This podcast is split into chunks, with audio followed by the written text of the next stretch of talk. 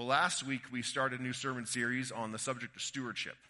And if you were with us last week, or if you were to go listen to that message online, you would recall that we've defined stewardship as, as the job of managing something like an organization or, or managing the property that belongs to another person.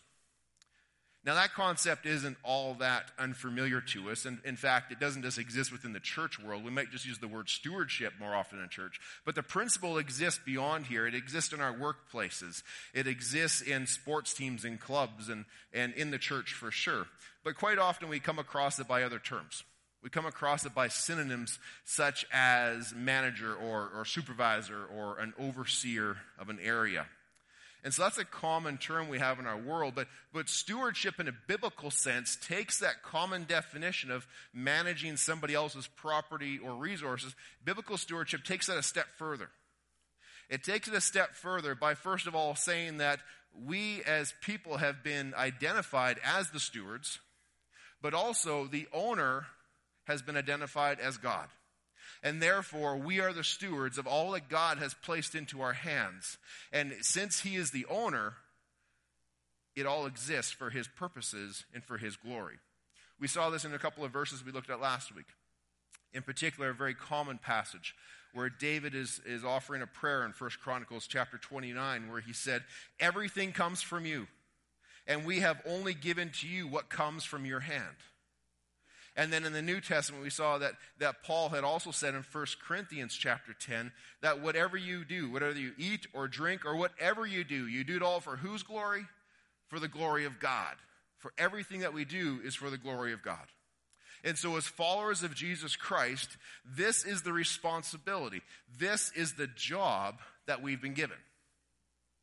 Now, to consider this as a job is very different than probably any other job that you have ever had. If you think about different jobs you may have had, different professions over a lifetime that you may have encountered, how do they usually work out? Well, typically you hear of an opportunity, and then you sit back and you wonder, do, do, I, do I have what it takes to even possibly consider applying for that job? And, and if you think you do, then you, you put in your resume a summary of who you are and your abilities, your attributes, your experiences, and, and you offer that in. And if the potential employer you've offered that to thinks there might be something on there that would be a good fit, they call you and they bring you in for an interview. Pretty familiar way for us to go about getting a job. And as I imagine many of us are aware, once we get called for that interview, they take you and they ask you some questions, some rather well known, predictable questions, such as what are some of your strengths? What are some of your weaknesses? Do you work independently, or do I have to watch you like a hawk to make sure you don't steal all the pens? Type of thing. So you've probably been asked some of these through different interviews that you have been through. But there are some companies nowadays that are throwing curveballs. They're throwing curveballs and they're asking oddball questions or seemingly odd questions. Some that you would never see coming. Some that you can't prepare. You can anticipate what are my strengths, what are my weaknesses before you go to the interview, but they're throwing oddball questions you would never see coming, you can't prepare in advance for. And these are not just some small time companies, these are some large firms that are asking these questions. And so I came across some of them this week, and I thought, I wonder what our staff would say as they ask them some of these questions. So I took some time at staff meeting and bounced some of these questions off them. So here, here's a sample of, of some of them. Uh, maybe you've heard of the company JetBlue in the States, a, a big airline down in the States, company named JetBlue. Here's one of the questions that they commonly ask nowadays How many quarters would you need to reach the height of the Empire State Building? That takes some quick math to do that. So I asked the staff that, and a lot of them just sort of threw out some random guesses because how in the world would you ever figure that out? But then there was one very thoughtful person named Ryan, who you guys have come to know, who said one. That one? And, and he said, Yeah, one, one quarter mile. Should about cover it. I thought, there's either something wrong with Ryan or that's genius. one or the other. We figure one quarter mile should about do it. Uh, if you're curious about the answer, the actual answer is 336,000 quarters would reach the height. But here's another one uh, Dell Computers. We're all familiar with, with Dell Computers. They ask people the question what song best describes your work ethic? So, very quickly, one, one staff member said Danger Zone. Remember that song from back in the 80s?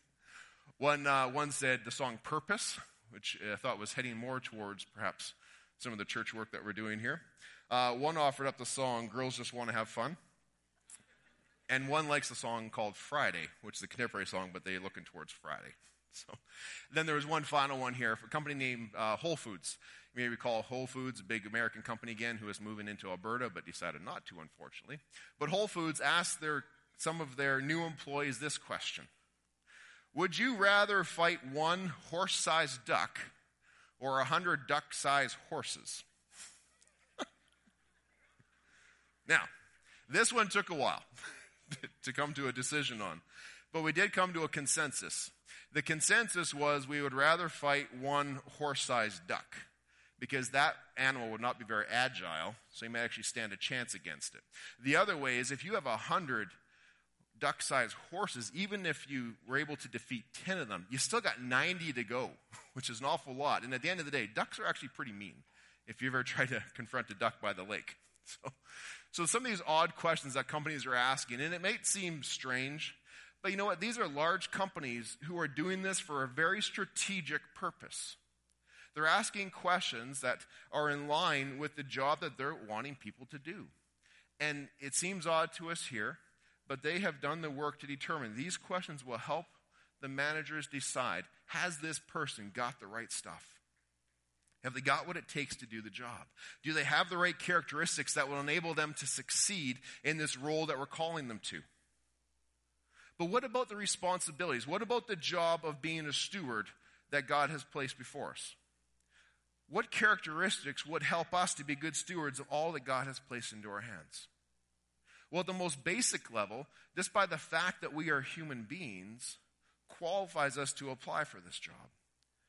Because we are created in the image of God, and God, as we talked last week, gave that responsibility to us. But what other characteristics?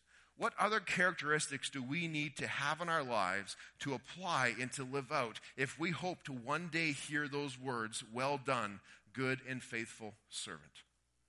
Good and faithful steward. Well, for the time that we have for this morning, I want to unpack a couple of these for you. I want to walk through three dominant life characteristics of biblical stewardship for us to consider. But before I do, I need to let you know that this message comes with a bit of a public service announcement. Because as we walk through this, we're going to talk about these three things. And I wouldn't be surprised if, as you hear these, if you feel like you're falling short on all three of them. I can tell you, I, I sure did as I wrote it this past week. And so my goal here is not to be discouraging. And if we measure ourselves against all three of them and go, oh man, I am so far behind, why even start? It, that's not my goal at all. And I don't want this to be a discouraging topic as we go through these three things. I do want it to be a challenging topic, though. And so, what I invite you to do is this I invite you to consider taking in the information on all three of these characteristics, taking the information on all three, but then choose one. Just choose one that you say, that the Spirit is leading you to say, that's the one I'm going to grab hold of. That's the one I'm going to prayerfully consider, and I'm going to try and take steps to apply to my life in the days ahead.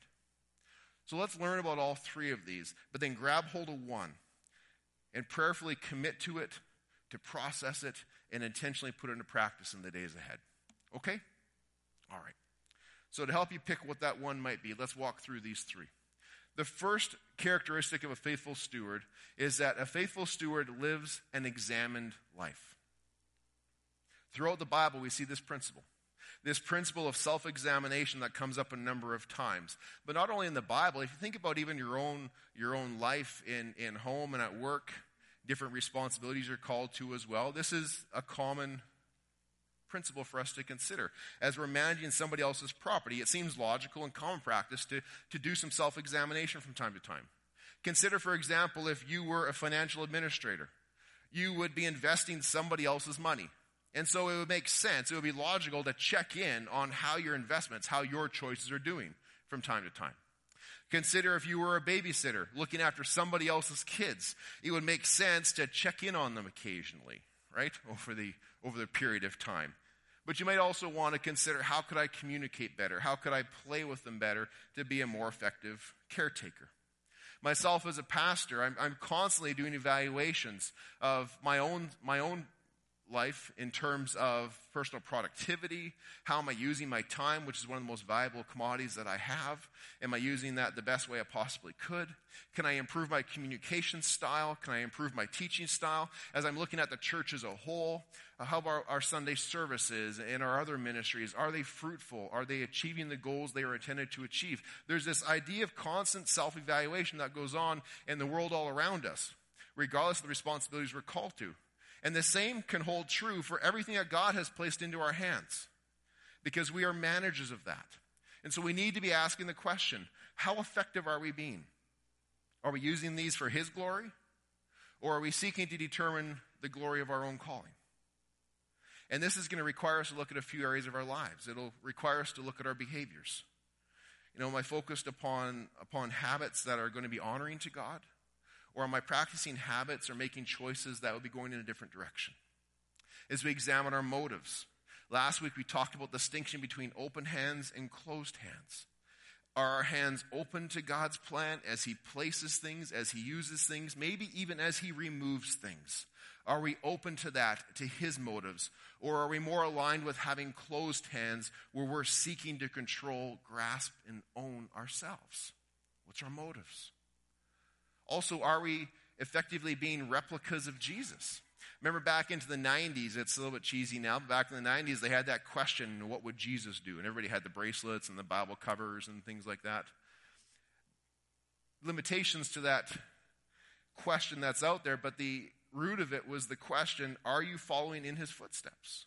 Are we seeking to do things to be imitators, to be a replica of Jesus, and using these things the way that he would want us to do? Now, a few people like undergoing performance evaluations or performance reviews at work. Quite often, when you hear your performance evaluations coming up, it can lead to, well, to some stress, some anxiety. People tend to avoid them. If my boss doesn't bring it up, I'm not going to bring it up, right? But if we're honest with it, even though we don't always like them, we know they have a purpose. We know that they're actually quite effective in what they intend to do. And so we can see purpose and value in them. Now, in, in 2 Corinthians chapter 13, Paul told the church in Corinth, in essence, to do this in, in a spiritual sense. And he said this to them in 2 Corinthians. He said, Examine yourselves to see whether you are in the faith. Test yourselves. And what he's doing here is he's challenging them to examine their lives to consider do my behaviors, do my words, do my actions, do my attitudes, my motives, do these things provide evidence that Jesus Christ is in me?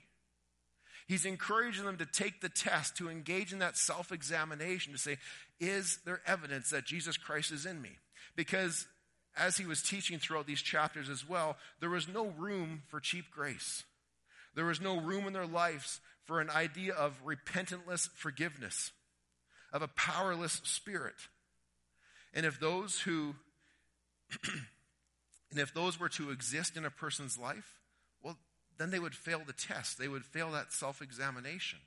And they would then find themselves in a point of crisis. Which is why he challenged them to take the test. But isn't it true that quite often we only engage in self examination once we find ourselves in crisis? It's only at that point we take a step back and try and take stock. Okay, where did this go wrong? Where did this all come off the tracks?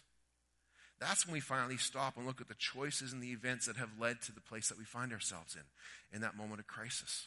And we try and determine what caused that situation. Now, that is better than no examination at all. But how much easier would it be? How much more effective would it be if instead we practiced routine examination of our spiritual lives. You know, Nadine and I have this conversation on a regular basis, but not in terms of spiritual examination, in terms of physical examination, because she thinks I need to go for an annual physical on a regular basis. and all the wives said amen, right? She believes that I need to go and get a physical done at least once a year because it's good preventative maintenance. I, however, believe it's a waste of time, right? Why? Because I'm a guy. Because I'm not sick.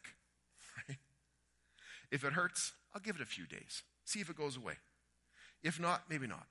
I was talking to one of my guy friends this past week, and, and, and he kind of acknowledged and understood what I was talking about. And we actually reflected back to our days when we were playing football.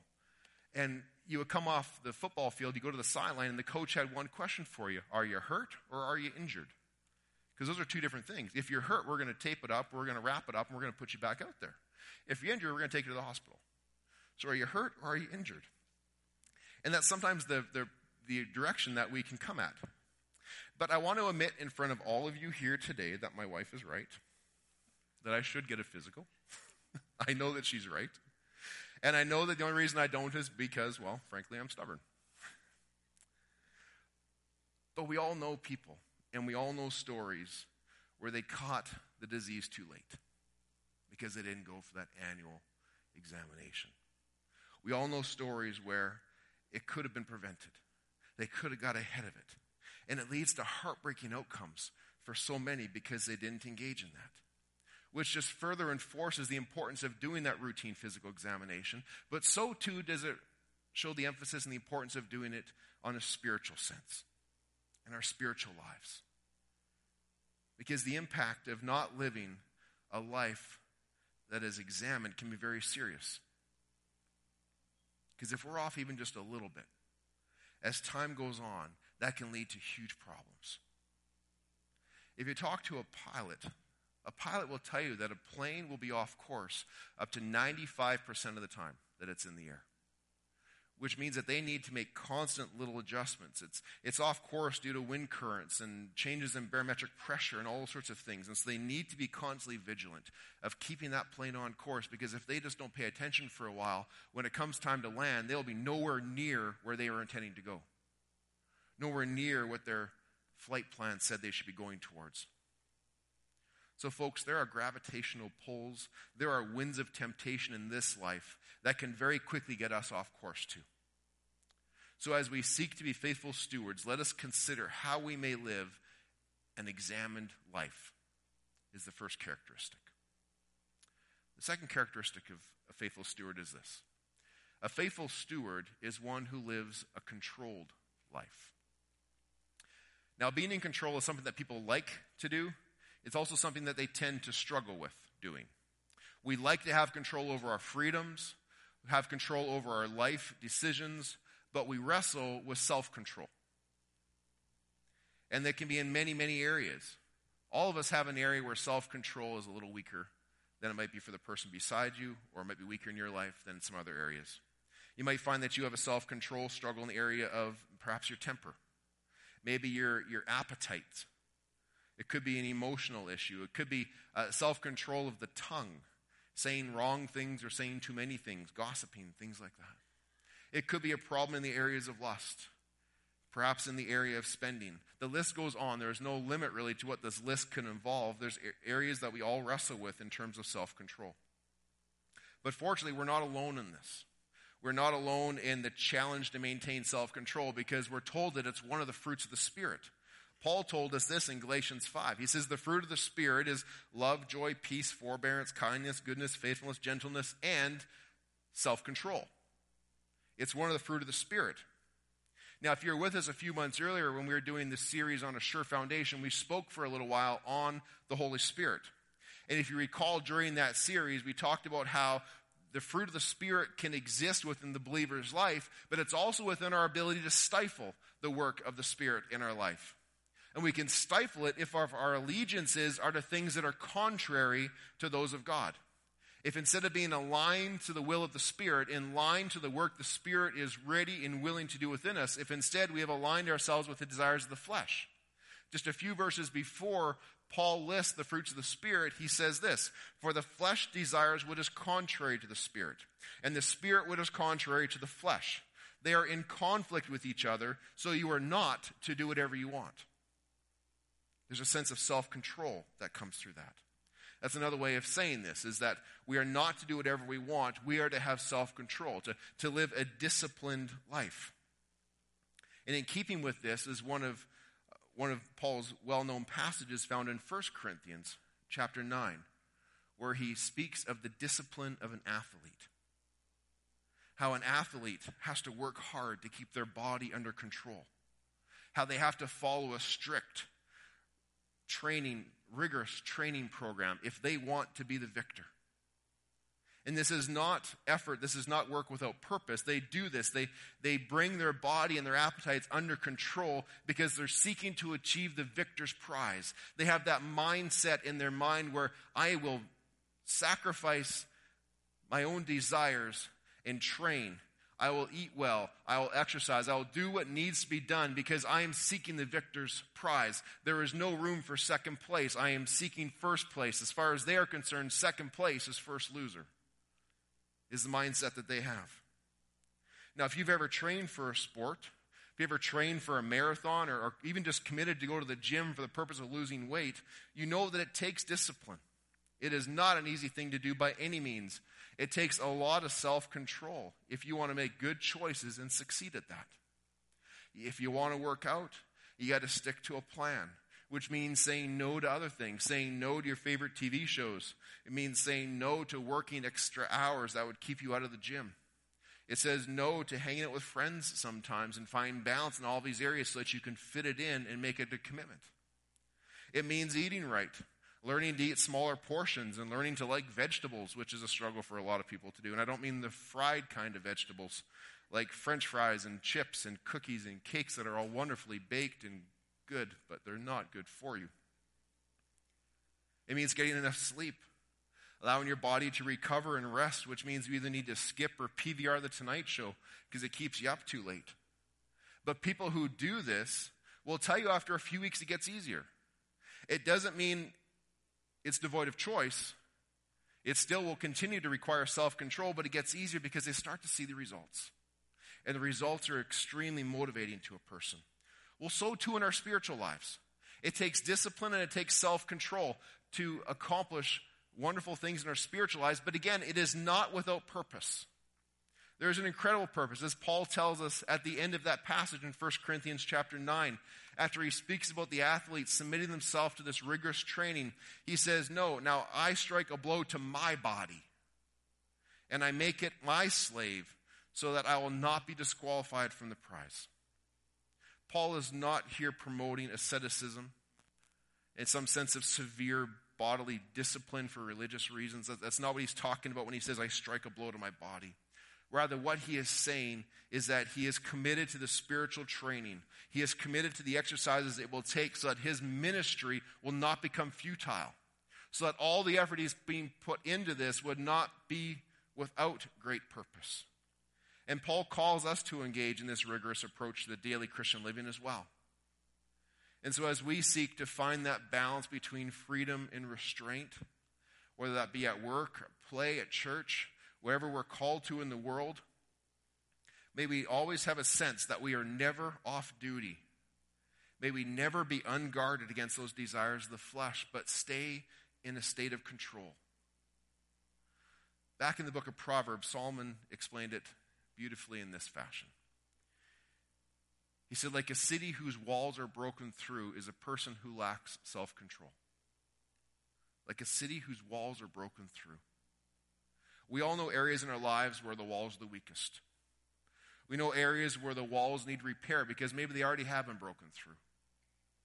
But as you consider one of these characteristics in which you could grab hold of and put into application in these days ahead, Perhaps this area of self control is, is one that you need to start with.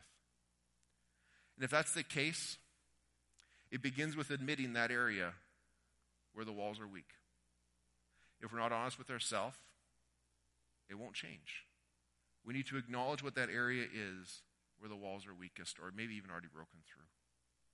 And once you've acknowledged that to yourself, I want to encourage you to tell somebody, to find one trusted person one person who can be a confident, one person who is a godly individual who can walk with you, perhaps.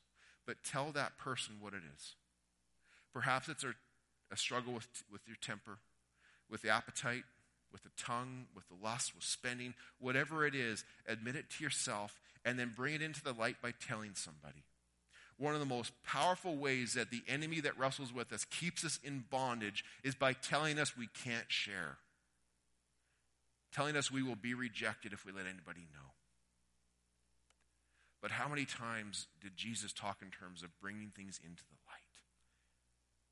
To bring it out of the darkness bring it into the light. And when we bring it into the light, even by telling one person, we are released in a huge way from the bondage that the enemy tries to keep us in. From the lies he tells us that you will be rejected, that nobody can help you, that you are stuck. Those are the lies of the enemy. They are not true. Admit it to ourselves, tell somebody. But then start looking at Scripture. What does Scripture say? There's wonderful truths we find in the Bible on how to live and how to overcome so many of these challenges. To look into God's Word and start to apply what Scripture tells us. Now, there may be situations where we need to go even a step further beyond that and get into a group or get, even get into some professional counseling. If it is at a point like that for you and you're wrestling with an area of self control that you think is that serious, would you please consider trusting myself or Pastor Luke with that? Not that we are professional counselors, but we can do some counseling, and if it is beyond our abilities, we have means to get access to professional counseling for you so that you may find freedom and take steps, perhaps for the first time in this area of control within your own life. So, a faithful steward is one who lives an examined life, is one who lives a controlled life, and then finally, a faithful steward is one who lives a sacrificial life. With Jesus as our example, and as the one that we're seeking to follow, we cannot really consider ourselves faithful stewards unless we're following in his footsteps, and so much of his story is around sacrifice passage we read earlier in the service speaks about how our whole lives should be offered as living sacrifices. In Romans 12, where he says, Therefore, brothers and sisters, I urge you in view of God's mercy to offer your bodies as living sacrifices, holy and pleasing to God. Now, Jesus speaks of this idea of sacrificial living and this idea of denying the self in, in Luke 9, where he says, Whoever wants to be my disciple must deny themselves and take up their cross daily and follow me. The cross that Jesus was referring to and that he would very soon find himself hanging upon had one purpose. The cross existed for the one purpose, which was to kill someone. And as he applies this to the disciples that are following him, he's not speaking of them being martyrs for the sake of the good news, even though some of them would. Some of them would be killed, even with a cross, for the sake of the good news. That's not explicitly what he was talking about here. What he's calling them to is to daily put to death their own wishes, desires, agendas, comforts, even to some extent to put to death their own hopes. Not because these are bad things. Now, we're not suggesting these things need to be put to death because they are bad and that they are wrong, but here's the challenge. Some of us have very noble desires and very noble objectives and agendas, and very virtuous plans and desires set before us. But here's the problem what happens when they are in conflict with God's plans? Which one is going to emerge victorious? So it's not a call to put to death because we are always constantly seeking evil. It's a desire to put to death because there is nothing that should be taking first place above what God's will and what God's plan is for us. When our desires and God's desires line up, that is a wonderfully glorious thing. But if they're in conflict, which one's going to come out ahead?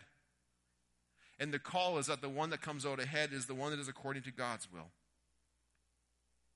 And so we need to take up our cross daily as an act of sacrifice that we would be of a single purpose, of a single focus, and that focus being upon God and the kingdom He's called us to be about.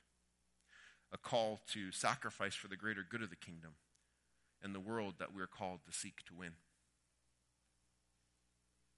That's what Jesus was seeking to accomplish when He died upon the cross, for that same purpose his whole ministry and his final act of sacrifice was seeking the greater good of the kingdom in the world which he was seeking to win.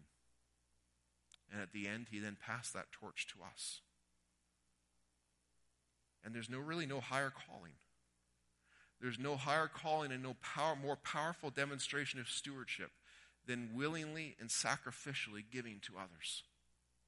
We read about this in 1 John chapter 3 where it says, "We know what love is because Jesus gave his life for us.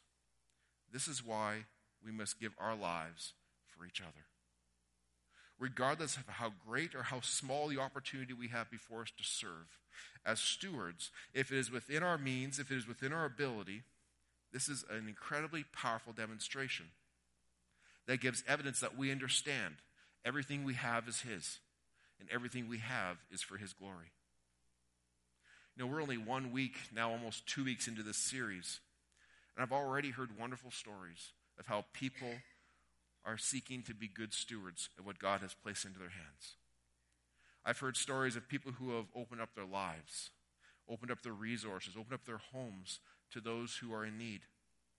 And there have been times of struggle. I'm not going to lie to you and tell you that when we're being good stewards, it's always going to be easy. It is a challenge. And there may be times of struggles in the midst of some of those stories I've heard. But in the midst of that, the individual has chosen joy over defeat within the midst of it. I've heard stories of meals being delivered, funds being given for necessities that people are going without, of people giving up their free time so that the parents of a young family could have a night out on their own. Some of these wonderful things that people have used their resources, their times, and their talents with open hands to serve others. Even within the terms of ministry, I've encountered people who are holding their ministries within this church with open hands, who have an openness and a sensitivity to the need that from time to time some things change. There's a need to revise, there's a need to review, there's a need to adapt to meet the greater need. A need that is not focused upon the self, but focused upon the greater kingdom and the world that we're seeking to reach. And so, even within our church, within our ministries, there's a need to hold those things with open hands as things are added, changed, and possibly even removed according to the will of God. But in each and every single case of the stories I've heard, a sacrifice was made a person or a group chose to give up their own personal preference to see that what they had could be used for the greater glory of God. And it was so encouraging to them and to me as well to hear that this was happening. So, to wrap up these thoughts on the characteristics of sacrifice that should exist in the life of a faithful steward, I ask you to consider this.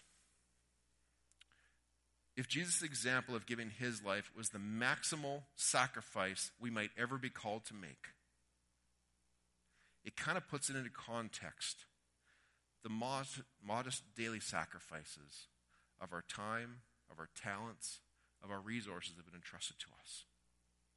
If you hold those in the balance, the maximum call of sacrifice is the example of Jesus Christ who gave his life for us. And then we compare that relatively to the sacrifice he calls us to make on a daily basis in service of him. I pray that we would take that responsibility of stewards and that we would seek to support others and to support his kingdom with our choices. So, how are we doing? How are we personally doing in the life of being a good and faithful steward? We've covered a fair bit of material here this morning, and, and for some, there may be points that were more challenging for others. But I pray that you will find one of these three that you can take with you and put into practice this coming week. Remember to seek to find a way that you can apply that. Perhaps it's in the area of living an examined life. We can ask ourselves the question are our lives on the right course? Are they on the course that's been set by the Master? Do we need to make any course corrections that we could get back on track with the plan that the Master has for us? In part to a degree, that's what the Promise Keepers Conference is going to be talking about if you guys want to join me up later in March. Maybe it's the controlled life.